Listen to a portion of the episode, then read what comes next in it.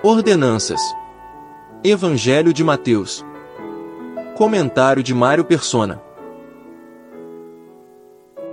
Judas era quem tomava conta da bolsa que continha o dinheiro dos apóstolos. Quando ele viu a mulher desperdiçar um ano de salário com Jesus e ainda ser elogiada por isso, achou que segui-lo não seria um bom negócio.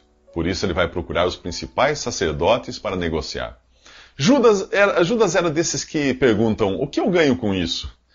Colocando Jesus à venda, ele teria a oportunidade de ganhar 30 moedas de prata, o que naquela época dava para comprar um escravo. Para ele, até que seria um bom negócio trocar Jesus por um escravo que ficasse à sua disposição. Hoje, Jesus continua sendo vendido como um servo para atender nossos desejos.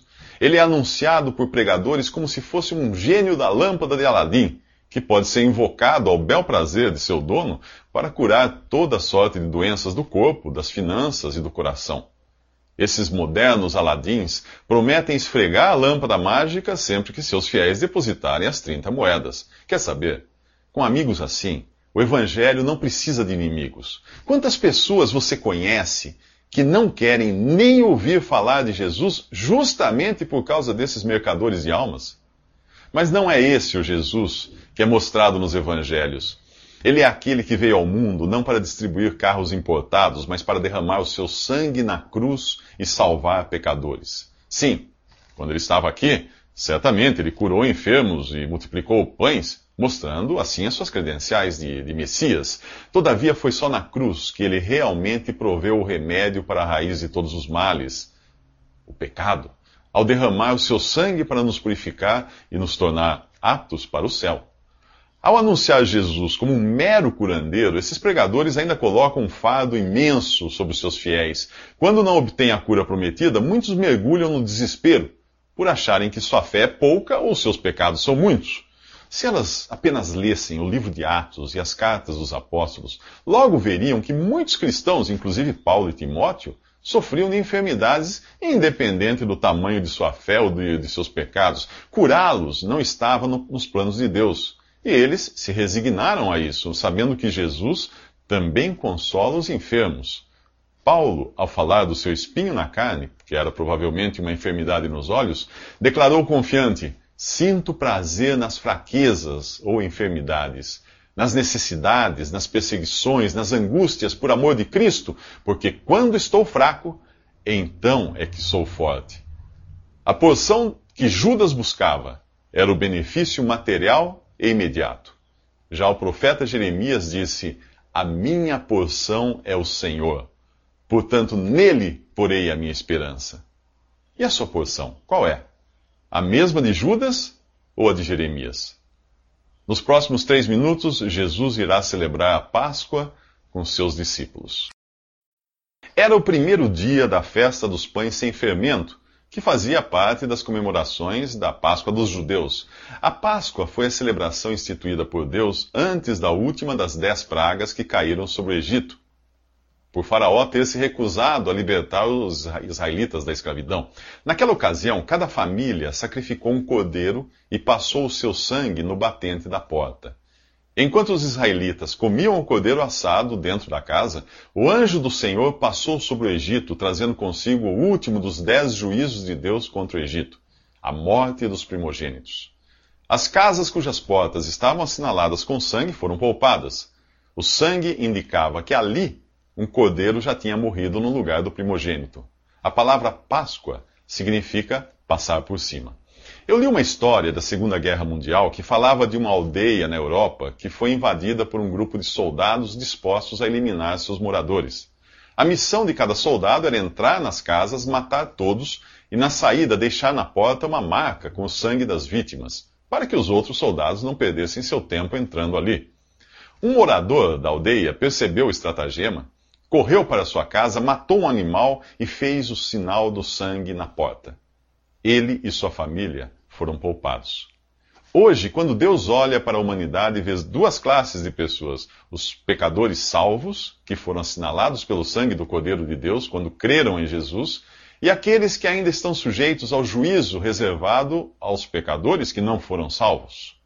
Muitas coisas que você lê no Antigo Testamento são símbolos de Cristo, e a Páscoa é uma delas. O derradeiro Cordeiro de Deus já foi morto, lá na cruz, no lugar do pecador, e o seu sangue está agora disponível para assinalar todo aquele que decidir crer em Jesus. Os israelitas, naquela noite fatídica no Egito, só tinham uma forma de se proteger do juízo de Deus: o sangue de um cordeiro. Você hoje só tem um meio de escapar do juízo eterno: o sangue do cordeiro de Deus, Jesus. Portanto, qualquer mensagem chamada de evangelho que não fale do sangue de Jesus, o cordeiro de Deus, como único meio de salvação, não é o evangelho que você encontra na Bíblia. Qualquer mensagem que fale de salvação baseada em boas obras exclui o sangue do Cordeiro. A carta aos Hebreus diz que sem derramamento de sangue não há remissão ou retirada de pecados. Naquela noite, lá no Egito, todas as famílias dos egípcios perderam os seus primogênitos, exceto aqueles hebreus que foram identificados pelo sangue do Cordeiro. Deus havia prometido que quando visse o sangue, passaria por cima daquelas casas. E em, você? O que Deus vê? Os seus pecados ou o sangue de Jesus, o Cordeiro de Deus que nos purifica de todo pecado? O ponto alto da adoração cristã não é algum tipo de show gospel, de luzes, pirotecnia decibéis, mas uma celebração tão simples e discreta quanto foi o modo de vida de Jesus. No capítulo 26 de Mateus, ele institui a ceia para recordar a sua morte. A ceia é uma celebração reservada aos que estão em comunhão com Jesus. A ceia do Senhor foi tão deturpada que hoje, até organizações ocultistas, como a maçonaria e a gnose, celebram algum tipo de caricatura dela. Mesmo entre cristãos genuínos, seu significado foi perdido. O texto é claro: Jesus dá graças e parte o pão e o dá aos seus discípulos, dizendo: Tomem e comam, isto é o meu corpo. De depois ele dá graças pelo copo de vinho e o dá aos discípulos para que todos bebam, dizendo: Isto é o meu sangue. Ele falava de símbolos e não literalmente de seu corpo, que continuava ali ao lado dos discípulos e não sobre a mesa onde estavam os símbolos. O seu sangue ainda não tinha sido derramado e continuava em seu corpo, e não como é representado pelos símbolos do pão e do vinho, que ficam separados um do outro. Ele fez outras afirmações simbólicas do tipo eu sou a porta, eu sou a videira, eu sou o caminho, e ninguém de sã consciência iria achar que ele estivesse falando de algum tipo de transubstanciação que o transformasse numa porta, numa árvore ou numa estrada. Pedro, em sua carta, também disse que ele é a rocha. A, a ceia nos evangelhos tem um caráter diferente da que foi revelada a Paulo em 1 Coríntios 11 para ser celebrada pelos cristãos. A primeira lá nos evangelhos, apontava para uma morte ainda por ocorrer. A ceia que hoje celebramos é a recordação de uma morte já consumada. Em ambas, Jesus está vivo no momento da sua celebração. Naquela, porque ainda não tinha morrido na cruz. Nesta, porque já ressuscitou.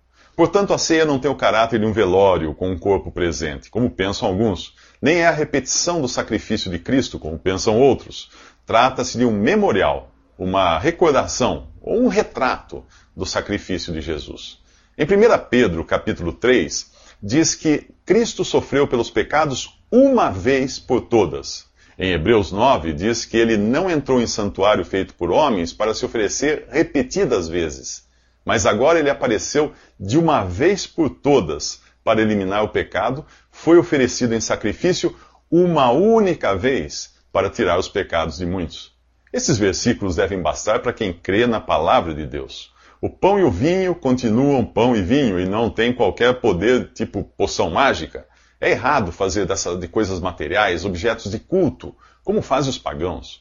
Atribuir tais fantasias à ceia é perder de vista o seu real significado, que é recordar o sacrifício de Jesus, que aconteceu uma única vez há dois mil anos, não ali na mesa.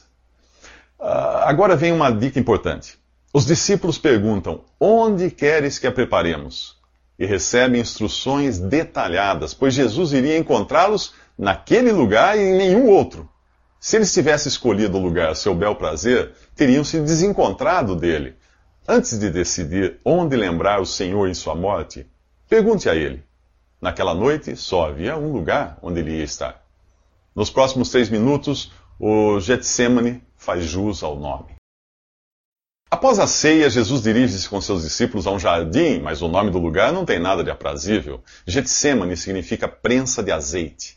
E ali Jesus é esmagado pela agonia de pensar o que o espera na cruz. Enquanto isso, os discípulos dormem, alheios à gravidade da situação. Não eram as chibatadas dos soldados, a coroa de espinhos ou os pregos que enchiam de pavor o coração de Jesus. Muita gente sofreu torturas maiores e por mais tempo do que ele. A sua apreensão estava no que vinha depois da violência infligida por homens. Essa ninguém jamais sofreu. Ele agonizava só de pensar no castigo que receberia de Deus quando fosse feito pecado em nosso lugar. 700 an anos antes, Isaías, o profeta, eh, previu o real motivo da cruz. Ele disse: Ele foi traspassado por, nossa, por, por causa das nossas transgressões. Ele foi esmagado por causa das nossas iniquidades. O castigo que agora nos traz a paz estava sobre ele lá, e pelas suas feridas fomos curados. Jesus, perfeito Deus, e perfeito homem, que nunca pecou e nem poderia pecar, por não ter a mesma natureza pecaminosa que nós herdamos de Adão, seria feito pecado na cruz. Não dá para imaginar o quanto ele sofreu na cruz sob o castigo divino. Pois se existisse uma fórmula para calcular isso, ela incluiria a soma do castigo eterno de todos os que foram salvos por ele. Entre outras coisas, uma eternidade de juízo condensada em três horas. Não foi no Getsemane que ele sofreu por nossos pecados, e nem nas primeiras horas na cruz, nas mãos dos homens, o momento em, que Deus realmente voltou a sua face e abandonou Jesus na cruz, foi naquelas três horas de trevas que cobriram toda a terra. Pensando nisso, por três vezes no Getsemane, Jesus faz a mesma oração. Pai, se for possível, afasta de mim este cálice, contudo não seja como eu quero, mas como tu queres.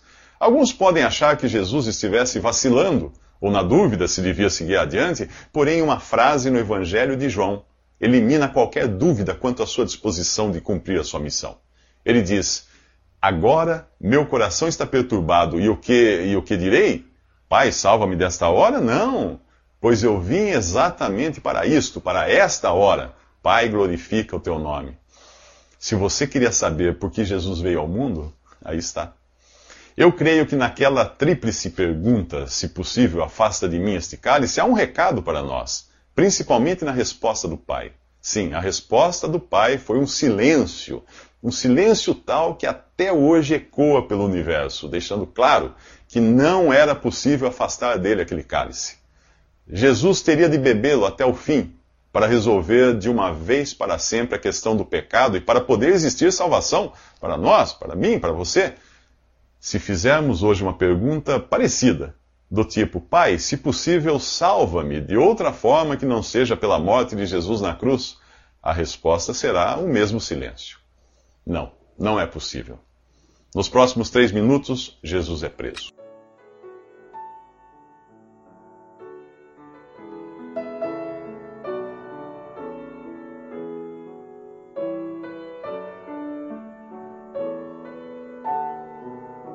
Visite respondi.com.br.